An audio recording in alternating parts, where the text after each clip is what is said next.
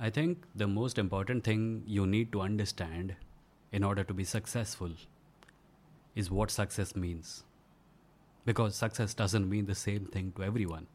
And a lot of advice that I see on the Indian internet about success, they're giving advice about a very specific kind of thing.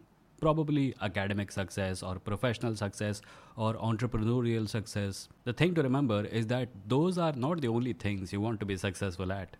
Those are not the only things everyone wants to be successful at. Different people have different ideas of success. Someone who's taking care of old parents, their idea of success might be to make sure that their parents do not suffer. Someone who's working to feed a family of six people, their idea of success might be to make sure that their children are never hungry. I often find that a lot of times when people are giving advice about success, what they're actually describing is personal growth.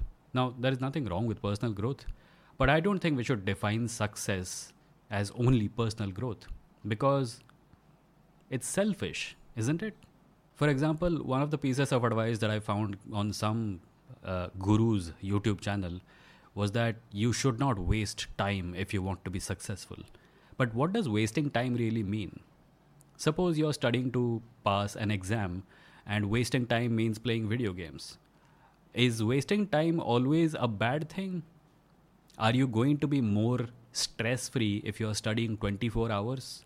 Are you going to be more focused on the subject matter and the exam if you are doing nothing except studying? No.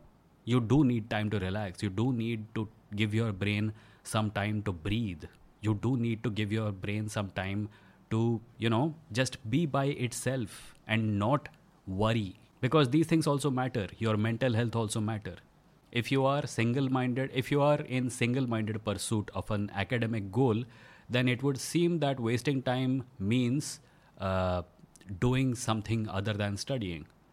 But maybe that is not always a bad thing. Maybe if your goal is to be a musician and you're studying for an exam that is going to put you in a profession that has nothing to do with music maybe that study is waste of time maybe you should not be studying for that exam maybe you should be practicing music instead so success has different definitions for different people and we should not treat success as if it is a one size fits all thing for everyone across the board. I also find some people talking about positive outlook, which is basically optimism, I suppose.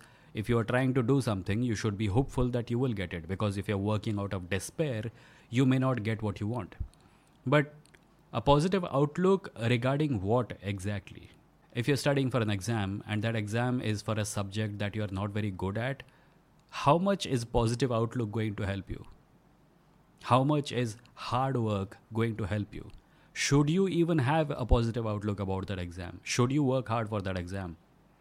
If someone loves that subject and they have they have a positive outlook about it, they're working hard towards it, they want to make it their career, I can understand that. But if that subject is not your goal, not your strength, not even a, your area of interest, then why are you having a positive outlook about it? Why do you have to work hard towards it? Why wouldn't you want to work hard towards something else? Maybe academic excellence is not your thing. Maybe the entrepreneurial journey that you're on is not your thing. Maybe it is something else. My point is that when you're fixated on success, you often don't think about whether you even want to be successful in this area. For example, people talk about focus on prosperity. Focus on prosperity का मतलब क्या है? Maybe someone's idea of success is not prosperity.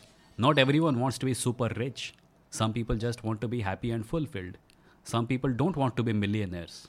We, we hear a lot about this millionaire mindset when we talk about success, but the truth is that not everyone wants to be a millionaire. Some people want to live in a nice small house and have enough money to buy books.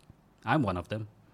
Some people want to live in a small house with their family and have enough money to feed everyone and watch movies every Saturday evening. Some people want to travel and not have a home at all.